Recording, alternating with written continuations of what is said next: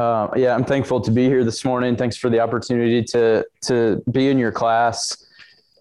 Hey, let's go to 2 Corinthians, if you would, please. And I want you to think about a couple of scenarios and think about which one kind of better applies to you and to your family. One scenario is you get to the end of the month and you sit down with your finances and all your bills are paid, all your debts are paid. You're not paying on a house, you're not paying on a car, your credit card bill's paid off. You got extra money sitting in the account and you have this problem. You're like, okay, I've got extra money. What should I do with this extra money? Okay, so think about that scenario. And then maybe think about your scenario. Like, probably most of you live the way that we live. You get to the end of the month and you say, I'm not really sure where all the money went. Like, it should be there, but it's kind of not. And I don't know what happened. I've still got this debt over here and I've still got this problem over here. And, you know, in the first scenario, nothing unexpected happened the whole month. You had no unexpected expenses. And in the second scenario, life is real and you have unexpected things come up, right? Like, beginning of the month, you think, this month's going to be great. We're going to save. We're going to get ahead. No extra expenses. And then what happens, you know, the second day of the month? Well, your air conditioner breaks down and then your car breaks down. And then there's all these things that pile up. So the first scenario would be great, right? It's ideal. We're like, we've got extra money. This is nice. I love it. But knowing that that's not reality, knowing that most of us live kind of in this scenario where we're just kind of week to week, month to month, like getting by, we're going to look at what the Bible says about giving and about kind of our attitude towards our money. So let's do this. Let's read 2 Corinthians chapter 8. We're going to read verses 1 through 9, and then we'll jump in. So 2 Corinthians chapter 8, verse 1 says, "Moreover, brethren, we do you to wit of the grace of God bestowed on the churches of Macedonia, how that in a great trial of affliction, the abundance of their joy and their deep poverty abounded unto the riches of their liberality. For to their power I bear record, yea, and beyond their power, they were willing of themselves, praying us with much entreaty that we would receive the gift and take upon us the fellowship of the ministering to the saints. And this they did, not as we hoped, but first gave their own selves to the Lord and unto us by the will of God. Insomuch that we desired Titus, that as he had begun, so he would also finish in you the same grace also. Therefore, as ye abound in everything, in faith and utterance and knowledge and in all diligence, and in your love to us, see that ye abound in this grace also. I speak not by commandment, but by occasion of the forwardness of others, and to prove the sincerity of your love. For ye know the grace of our Lord Jesus Christ, that though he was rich, yet for your sakes he became poor, that ye through his poverty might be rich." Let's do this. Let's back up a little bit. I want to set up for you the sort of the context of 2 Corinthians chapter 8. So on your handout, you have a bit of a timeline there. So this timeline is tracing, you know, Paul's life and his ministry to the Corinthian church and kind of his missionary journey. So you see that in AD around 52 or 53, this is when he starts the church in Corinth. Paul's on his second missionary journey. He starts that church. Okay, the next year, he goes on his third missionary journey, and that's when he starts up this collection for the saints in Jerusalem. So this sets the stage for these verses that we're talking about. Paul is traveling around on his third journey. He's encouraging the churches. He's checking in on them, but he's also working on gathering some money because his heart, if you read through the book of Acts, you see this. His heart is for the people in Jerusalem, and what he wants to do is he wants to bring finances to them. And he wants to reach Jerusalem with the gospel. Like, he is a Jew. That's who he was. That's how he grew up. He has a heart for those people. So he's trying to get there. So he takes off on this journey in AD 54, collecting money, trying to get to Jerusalem. 55 and 56, he spends a couple years in Ephesus. AD 57, he writes First Corinthians. Later on that same year, he writes 2 Corinthians. And then the following year is when he gets arrested. When he gets to Jerusalem, he gets arrested, and that sets the kind of the very end of the book of Acts, where he's in court, he's going here, he's appealing to Caesar, he gets to Rome. So that's kind of the beginning of the end. So I just wanted you to see where we are in the life of Paul. So this book is right there in AD 57. He's on his way to Jerusalem, but he's not there yet. So here's what he tells the church about giving. I've got 6 things that I found, from this passage, and there are 100. But before we dive into that, I just want you to know too that I think what we can do, we can take the things that God is teaching us in this passage about giving, because this passage is about money. We can take the things that God's teaching us about giving our money. We can apply it to giving our time, to giving our talents, to giving of ourselves to the Lord. So the first thing, number 1, don't allow life circumstances to affect your giving.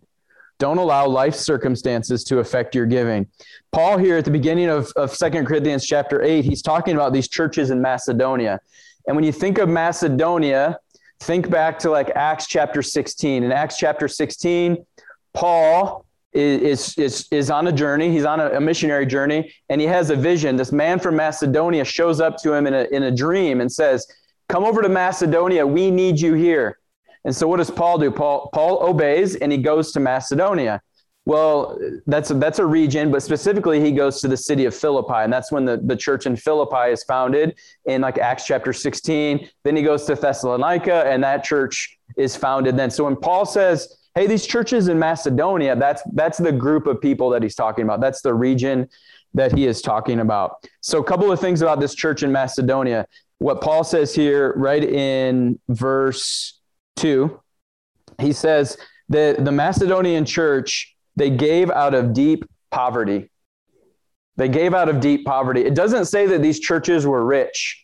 It doesn't say, well, that church that had all this extra money, they gave so much to the mission. No, it says that they gave out of their deep poverty. I'm reminded of a famous story that Jesus tells about the widow, right? In Luke chapter 21, all the people, all the Pharisees and the rich people, they bring their big offerings and they put them out, and they want everybody to see it, and it's impressive, and wow, they're giving so much. And there's a widow that comes, and she gives her 2 mites. She just gives her 2 little pennies. And what is Jesus? What's the testimony about that woman? The testimony is that she gave more than everybody else. And so when you look at your pocketbook, when you look at your checkbook, does anybody actually have a checkbook? Like, wow. Full disclosure, I've never once balanced a checkbook in my life. I've never done it. Well, actually, I do it at work. Like I kind of do accounting for my job, and I take really good care of the company's finances. And at home, if you're like, hey, where's your checkbook? I don't know. I think I have checks. I don't know where they live. I don't know what to do with them. They're just there. But when you look at your checkbook, you can't say like, well, I don't have anything, so I can't give. No, it's kind of the opposite. It's kind of like when you don't have something, that's when you should give, because that's what Jesus said, right? That was what the church did. The other thing it says here is that the Macedonian churches gave in a great trial of affliction. We don't know necessarily what that trial of affliction was. Maybe there was persecution at the church. When Paul left Thessalonica in Acts chapter 16, he was run out of the city. He was kicked out. Maybe they were hostile to Christians there. Maybe that was the affliction. Maybe it was a famine. Maybe they couldn't get food. I don't know what it was. Maybe the great trial of affliction was COVID. COVID-15, like 0015, or like COVID 0049 or something. I don't know. Maybe, who knows what that was?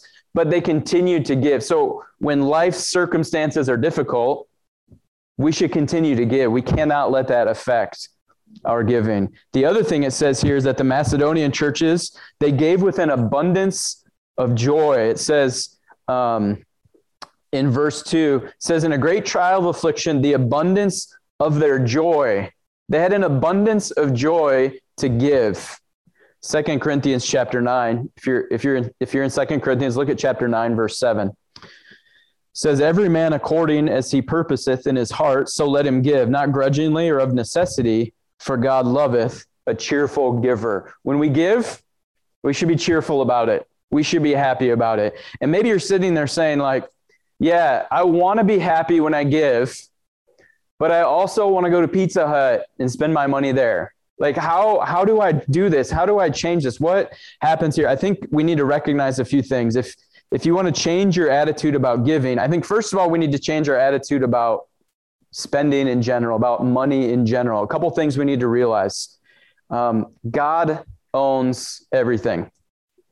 Your money's not yours. If you just get that in your head, and then you just live with open hands to say, well, this isn't really mine anyways, so God, you can have it. My time, it's not really mine anyways. God, you can have it. My family, it's not really mine. God, you can have my family. Take it. It's yours. I think we also need to realize we're going to go through the judgment seat of Christ, right? We're going to give an account for how we spend our time, for the things that we built. So we spend our physical money building up physical things. All of those physical things at the judgment seat of Christ are going to burn. Let that change the way we feel about money. I think we also need to realize and recognize that money is temporal. Proverbs chapter 23, verses 4 and 5. This is the verse that says that money, riches, it makes wings and it flies away. Like, how many of you feel that? Like you're just always grasping for a little bit more. Like, oh, I see this potential money coming up, and then you're like, it's gone every time. It just leaves. It just flies away. So the Bible says that's what's going to happen. So it's going to fly away anyways. I might as well push it in the direction of God's mission. Might as well fly it, to the church's account, or fly it to the fatherless, or fly it to Israel, or I might as well try to send it those directions, right? The last thing I think we need to recognize, Acts chapter 20, verse 35, is when Paul quotes Jesus here, and he says, it's more blessed to give than to receive. And that's an interesting thing too, because if you read the Gospels, that's not actually recorded in the Gospels, but that was something that Jesus told Paul. Paul knew that, Jesus actually said that, because Paul's not a liar, but he doesn't say it in the Gospels. It's there in the Gospels, but it's more blessed to give than receive. And I think something we need to remember too about this offering, 2 Corinthians chapter 8, we're not talking about 10%. It's not talking about the tithe. It's not talking about just keeping the church running day to day. This is above and beyond. This is a sacrificial gift. This is something that Paul was asking the church to do beyond their normal giving. It was above and beyond. So what does the Macedonian church do? The Macedonian church, they allowed this trial of affliction and their poverty to cause them to abound with liberality. That word liberality, I defined it, I think, there on your handout. This word liberality means not self-seeking. It means an openness of heart, revealing itself by generosity. So as you look at your heart, is it open? Is it open to giving? Is it open to new opportunities? Is it open to generosity? Number 2, let's look at verses 3 and 4. Giving starts with a willing heart. Number 2, giving starts with a willing heart. So this Macedonian church, these churches were able to give beyond their power because they were willing, because they had a heart for it. 7 or 8 years ago, I had a chance to visit a church in Georgia. So does anybody know the name Charles Stanley? Charles Stanley was a theologian. His son, Andy, maybe you know Andy. Andy has a church in Alpharetta, Georgia. And when you pull into this church, it's kind of like you're at a shopping mall, like a huge shopping mall. So the parking lot is enormous. They have guys outside with vests on directing traffic, telling you where to park. They have shuttles that take you, because the parking lot's so big, you got to park far away. You can jump in a shuttle to get up there. You walk in and it's huge. It's like this big, it looks like a mall. I mean, the kids section, I call it a section. It was like the kids universe. It was enormous. They had all these streets. It looked like you were in a city, signs on the wall. I mean, it literally looked like they had recreated this city feel inside of their building. This church is incredible. So I did a little bit of research. The median household income in that area for a family is $115,000. So why do I say all that? I say all that to say, I would expect a church like that to give a lot. I would expect a church like that to be influential in the world. I would expect a church like that to make a difference. They got 20,000 people that show up on Sundays. When you walk through the parking lot of this church, you don't see Fords and Chevys. Like you see BMWs. You see nicer cars than I will ever be able to afford. You're just like, where did these people come from? You expect them to be a giving church, right? You expect that to happen. You know the median household income in Jackson County, Missouri? It's like $55,000. Nobody expects Midtown to be a giving church. If you would look at the statistics and say, wait, in Midtown, that county, that group of people, that neighborhood, how in the world are they going to make a difference for eternity? Do you know how? It's with a willing heart. It's with a willing heart. That's where it starts. That's what it's about. God is going to multiply our resources when we willingly give them. When we hold on to what we have, and God can't use that. When we give it to him, God can use it. You remember the story of Elijah and the widow in First Kings chapter 17? So this is a great story. So Elijah in First Kings, he's at odds with the king. He and King Ahab do not get along, mainly because Ahab was a wicked king. And Elijah was saying, like, God's going to punish you. Ahab didn't like that. So Ahab kicks him out. Elijah spends part of First Kings living in the wilderness, right? He's living by a brook, and the ravens are bringing him food. So imagine how scarce his life already is. He's living out in the wilderness. Birds have to show up to bring him food every day. And then it says, oh, and after a while, the brook dried up. Like, it's the Bible kind of casually says that, like, oh yeah, he didn't have any water. He's done. So what's God's solution for that? God's like, Elijah, I will take care of you. I love you. You're the man. What's God's solution? After he's living in the wilderness, eating whatever the ravens are bringing him, and maybe the ravens brought him cheeseburgers. Maybe it was good. I don't know. I imagine it was something more like manna and water. After that, what you'd think God would be like, all right, Elijah, I've got the buffet for you. Like, it's ready. We're going to take you to the best place. You're going to get provided for. No, Elijah walks into a village, and he's greeted by a widow. And this widow says, Elijah says, excuse me, could you make me some bread?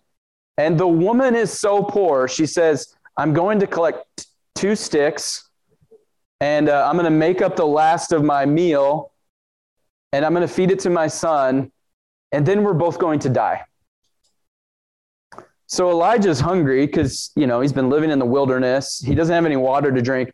God's solution for that is a widow with nothing who's getting ready to die.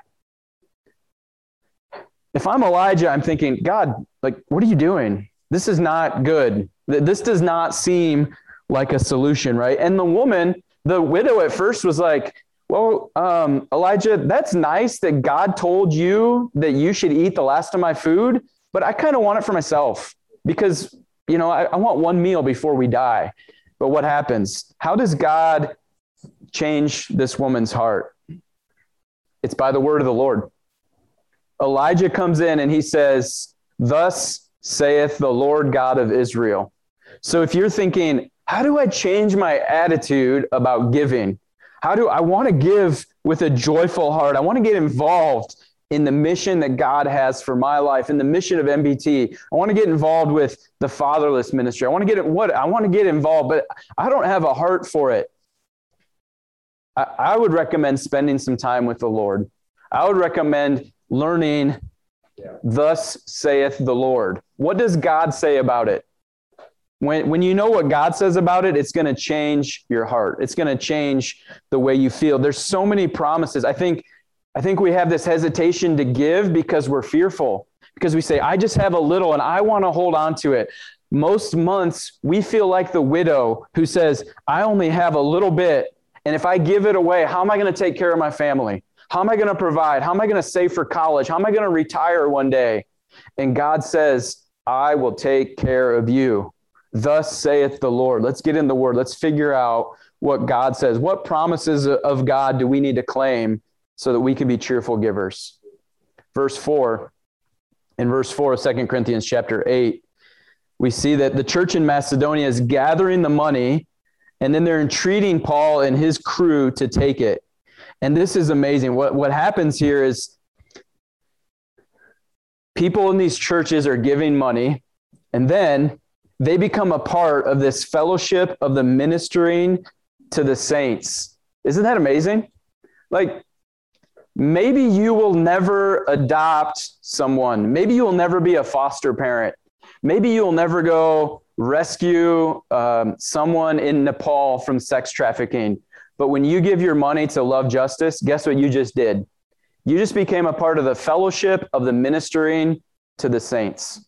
You just became a part of something bigger than you, something bigger than your life.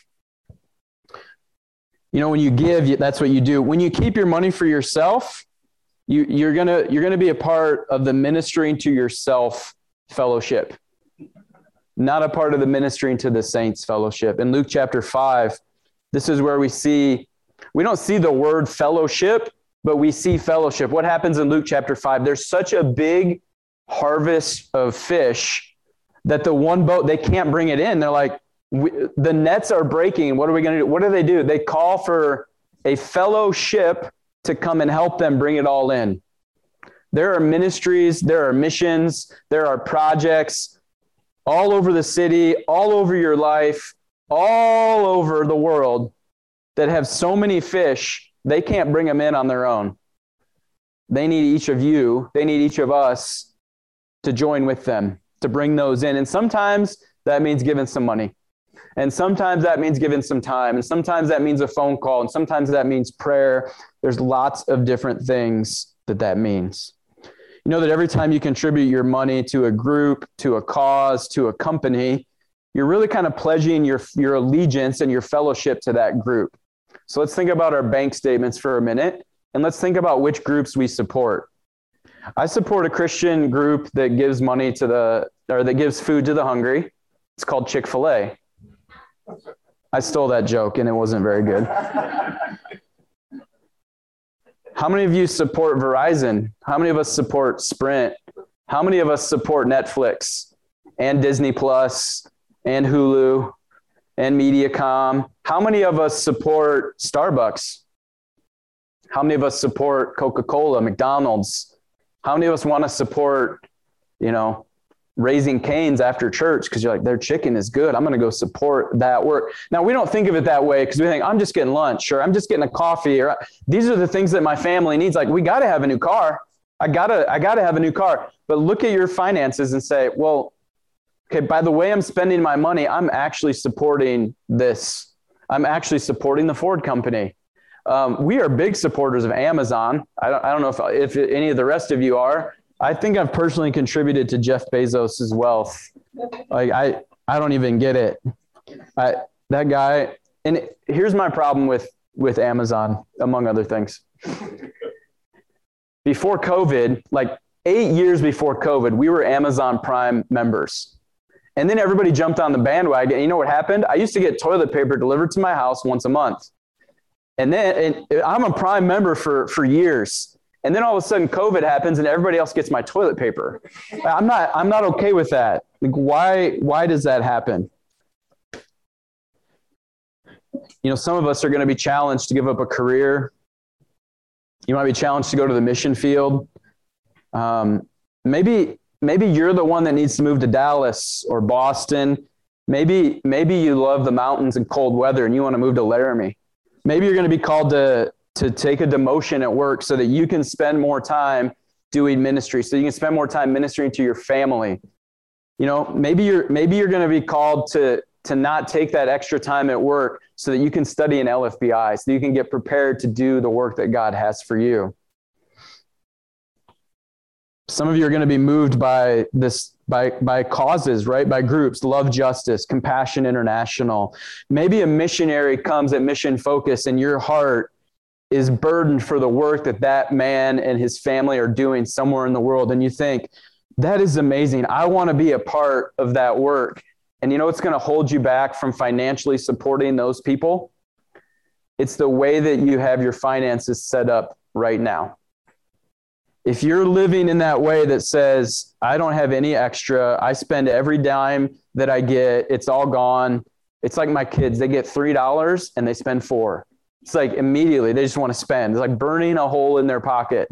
But what is going to prevent you from getting involved in the ministry? What if at Mission Focus this year, someone comes and says, we need help in Malawi. I need 2 families that are going to move to Malawi. And you say, God, I want to do that. God, you've burdened my heart for that.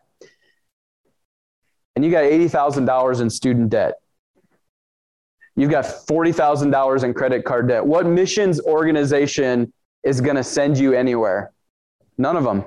It's not going to happen. I'm fortunate to work for a company that we send people on short-term missions, medical missions trips all over the world. And sometimes we get people that go on these trips and they say, I really feel burdened to give my life to that place, to give my life to that cause. And do you know what's holding them back? Most of the time, one of the things that's holding them back is money. It's finances. They haven't set themselves up so that they can be generous. They haven't set themselves up so they can leave it all behind and go. They've still got 5 years. We were talking with a woman. So my company we have a partner hospital in China. And we were talking with a woman that we wanted her. So this woman is incredibly qualified. She was born in China. She was educated in the US and in Canada. She has 4 or 5 degrees. She has a master's degree in education. She's a certified nurse in England and the US and China and Canada, and maybe somewhere else. She's fluent, bilingual, 2 languages, super qualified. So what we want to do is we were talking with her about getting her on the mission field. We want to send you back to China to reach your people, because you can't just be a missionary in China. But if you're a native Chinese person with great skills, you can go to China and minister to people. You can get a job there and you can minister. And you know what her holdup was? She wanted to know how much she was going to get paid. She wanted to know, how am I going to pay off my debt? I've done all this education. How am I going to pay off my debt? She had not put herself in a position where she could just say yes to God and be used. Let's not put ourselves in those positions. Number three, 2 Corinthians 8, this is kind of in verse 5. We need to give yourself to the Lord first. Give yourself to the Lord first. So in verse 5, it says, in the middle, it says, first they gave of their own selves to the Lord and unto us by the will of God. You notice what happens first is they give themselves to the Lord. So first, give your heart to God. Second, that's when you'll start giving to God's work. If God has your heart, he's going to have your pocketbook. If God has your heart, he's going to have your time. If God has your heart, he's going to have your family. In same chapter, look over at verse 16. It says, but thanks be to God, which put the same earnest care into the heart of Titus for you. All right, how did Titus get the same burden? How did Titus get a burden for these churches? God put that burden there. Maybe you feel like, I don't know how to give. I don't know what to give. I don't have a burden. Start asking God for a burden. Start spending time with the Lord, and he's going to show you. Because let's be honest, we saw in the announcements, there's a lot of ways to give our time and money. Go to any other fellowship this morning. Go to main service. There are a lot of ways to spend your time and money that all are involved in the mission, that are all good things, that are all going to further God's kingdom. It's really difficult to know, how do I give? Where do I give? Like, my pockets are a little kind of empty. I want to give to all of them, but if I do that, I'm giving, a quarter to everybody. How do I let God give you that burden? First, we give ourselves to the Lord. And I think what that looks like, and nobody, I'm not a salesman for the church, but I think what this looks like, give yourself to the Lord. You give your heart to the Lord. But you also support the church on a regular basis. You give of your money to the Lord. You give of your money to the church. And then God's going to burden you for something, for another cause. Psalm chapter 37, verse 4 says, delight thyself in the Lord, and he shall give thee the desires of thine heart. Start delighting in God to know what he wants from you, to get those right desires. You ever seen a couple? Maybe they're married, maybe they're just dating, and you look at them, and from the outside, it kind of looks like they're mismatched. You're like, maybe you look at the woman, and you're like, okay, she seems to have her life together. She's attractive. She's got a job, whatever. She's accomplished. And then you look at the guy, and you're like, how did he end up with her? You've seen these couples, right? And sometimes it works the other way. We're like, all right, how did this guy? Well, usually what happens in that scenario, this woman, whoever she is, how does he How does this guy end up with her? It's usually because he delights in her so much. He just delights. Like, he just bends over backwards to love her, to spend time with her, to get to know her. And when I think about my relationship with the Lord, I think it's the same. Like, okay, here's God and here's me. How does God end up with someone like me? Well, I need to delight myself in him. I need to spend time with him. Like, one, he loves me and delights in me, but I should be like that guy who maybe doesn't belong with that girl, but he's like a puppy dog. He's in love and he's just groveling at her feet. That's how I need to be with the Lord. And guess what? Now our relationship's going to be good. And this guy who doesn't, on paper, doesn't kind of deserve to be with this woman, he's got a great relationship. They have a great marriage. They have a great family. That's how it can be with the Lord, but we have to give our hearts to him first. Number four, we should abound in our giving. Verse 7, it says, therefore, as ye abound in everything. So we should abound. So think about the history of the church in Corinth. If you've read, go back and read First Corinthians, and in every chapter, Paul is like, he's just disciplining them. He's like, you were wrong about this. You were wrong about this. There's division. There's strife. You're not doing communion right. You're coming to eat meals instead of actually take communion. There's this fornication issue that's really messy and you're not handling it right. I mean, he's just like over and over and over again. And what happens? We get to 2 Corinthians and in verse 7, he's like, you're abounding in everything: faith, utterance, knowledge, diligence, love. How is a church that was so messed up earlier in the year come to a place where Paul says you're abounding? They had responded well to God's word, apparently. They had responded well to what Paul told them in 1 Corinthians and what God told them through Paul. So I just want to say, maybe you're like, who's this guy standing up here rebuking me about how I spend my money and telling me I can't go to McDonald's and shouldn't drink Starbucks? And I'm not saying any of that. What I'm saying is, maybe you feel like you're in a spot where you don't have your finances in order. And that's just because that's what we're talking about today. That's where the passage is. Maybe you feel like I could never be ready to be used by God because I've got all this debt, or I've got all these problems, or I've got this sin in my life, or there's this difficulty. Maybe that's how you feel. But I just tell you this, from 1 Corinthians to 2 Corinthians, not much time went by between the writing of those. You saw the timeline. Paul wrote those letters in the same year. How does the church change drastically in 1 year? They responded to the word of God. How can you change and get yourself in position to be used by God, even in a short amount of time? Start responding to his word. Start taking little steps of obedience. We should abound. So how do we get to a place where we feel like we're just giving a little to where we can abound in our giving? Proverbs chapter 28, verse 20, it's on your paper. It says, a faithful man shall abound with blessings, but he that maketh haste to be rich shall not be innocent. Be faithful. You want to learn to abound? You want to be able to abound in your giving? Be faithful. 2 Corinthians chapter 9, verse 8, it's on the next page in your Bible. It says, and God is able to make all grace abound toward you, that ye, always having all sufficiency in all things, may abound to every good work.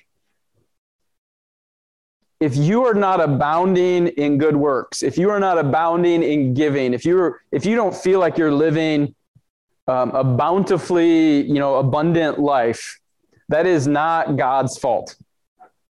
It's your fault. It's life's fault. It's not Life Fellowship. They're good people. It's life, right? It's the devil. It's the choices we make. It's the world. It's sin. It's temptation. It's all of these things. It's not God. God clearly says, I've given you everything you need to abound. And listen, live your best life, Joel Osteen, Oprah Winfrey. That's not what I'm saying. I don't think the prosperity gospel, I don't think that's biblical. So we're not going to go there. But if you want to be able to abound, and because I think giving is, and it's clear in 2 Corinthians, it's always relative, right? It's not like we all have to give the same amount. It's not like we're all going to be rich, but we give based on what we have. We give based on what God has given us. So that's what this is about. You have enough. God's done his part.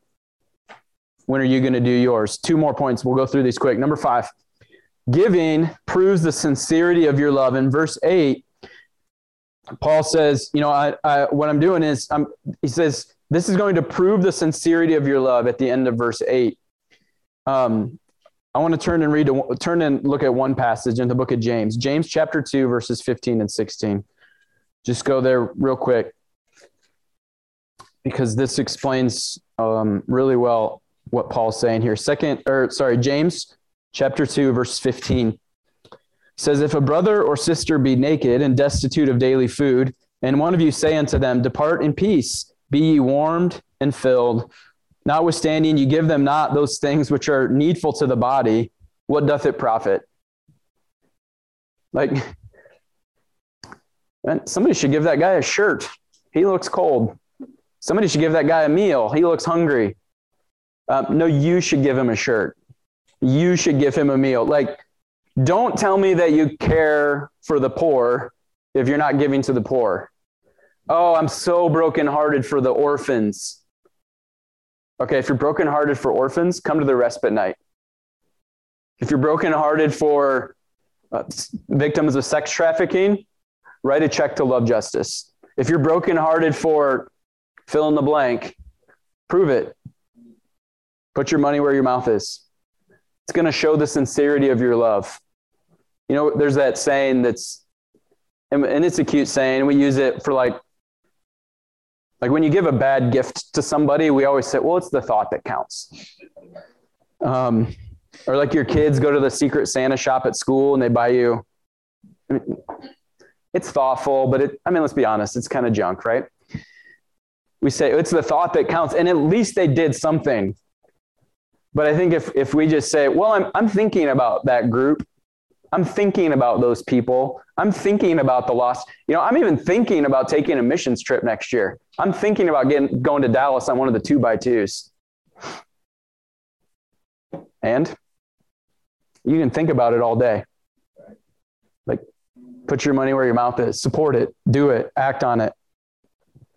Number 6, we must become poor so that others can be rich.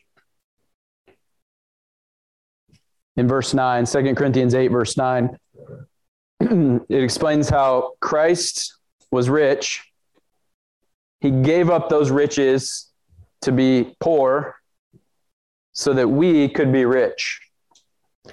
And I think that until we get to heaven, we will never have an understanding of what Jesus really gave up. Like, it's easy for us to be like, what a sacrifice Jesus made. And it's true. Like, it's true. In Philippians, you know, we see it, you know, he said, he thought it not robbery to be equal with God. Like, Jesus was right there with God. But what does it say? He humbled himself, became a servant, became a man. I realize that was a big sacrifice, but I've never been to heaven. Like, I don't know what kind of a sacrifice that actually was. Not to mention the sacrifice of the broken relationship. When Jesus is on the cross and Paul and God has to turn his back on him, we don't understand that sacrifice. That's just beyond us. We get little glimpses of this, right? We see in Hebrews it talks about how Moses gave up Pharaoh's court. And Pharaoh's court, you know, Moses could have stayed there and lived a pretty good life. I picture Pharaoh's court like people with the big palm branches doing the fanning thing, and there's silk and like good food. And I mean, Moses could have had a good life, right? So he gave that up to be with God's people, to lead God's people out of captivity. So that's a good example, right? We even see Paul, who says, you know, I was a Pharisee, I was a Jew, I was educated, I was up here in society. I gave that up to become a Christian. I gave that up to follow the Lord. So we see little glimpses, but we really can't understand what that was like, what Jesus' sacrifice was really like. Jesus became poor so that we could become rich. As Christians, we have unspeakable riches in the gospel. We have unspeakable riches in God's word. We have the unspeakable riches of the promise of eternal life. And there is a world full of spiritually poor people. And the only way those spiritually poor people are going to become rich is if we become poor. Pour in our money, pour in our time, pour in our resources, pour in, the way that we live our life. Like we have to become poor. We have to not serve ourselves. So since the beginning of the message, it's not likely that your financial situation changed. I saw that the $600 million Powerball lottery, the winning numbers came out. I don't know if you guys saw that. If you buy lottery tickets, I mean, you shouldn't, because the Bible says not to, but for 600 million, I mean, you could do a lot for the kingdom, right? So, but I'm guessing that none of you had those winning ticket. So your financial situation hasn't changed, but I pray that through what God's word says about giving, maybe your heart attitude towards your money has changed. And maybe you'll be able to put yourself in a position where you can get involved in God's mission with your pocketbook, with your time, with your talents. Let's pray together. God, thank you for your word. God, I'm thankful that we don't have to invent things to teach. We don't have to invent ways to live. God, you give it all to us. It's right here in your word. And so I'm praying that you would give us soft hearts, give us new attitudes about giving, new attitudes about being involved in the mission. God, I pray that you would cause our lives and the giving of our lives. I pray that you would allow that to abound. I pray that you would teach us to become poor so that others can become rich. I pray that you teach us to become poor so that your kingdom can be edified, so that your kingdom can grow, so that your work can multiply here and all over the world. So your word is awesome. God, thank you for becoming poor for us. We can't imagine what you gave up so that you could reach us and help us to live in an attitude of thankfulness for that. In Jesus' name, amen.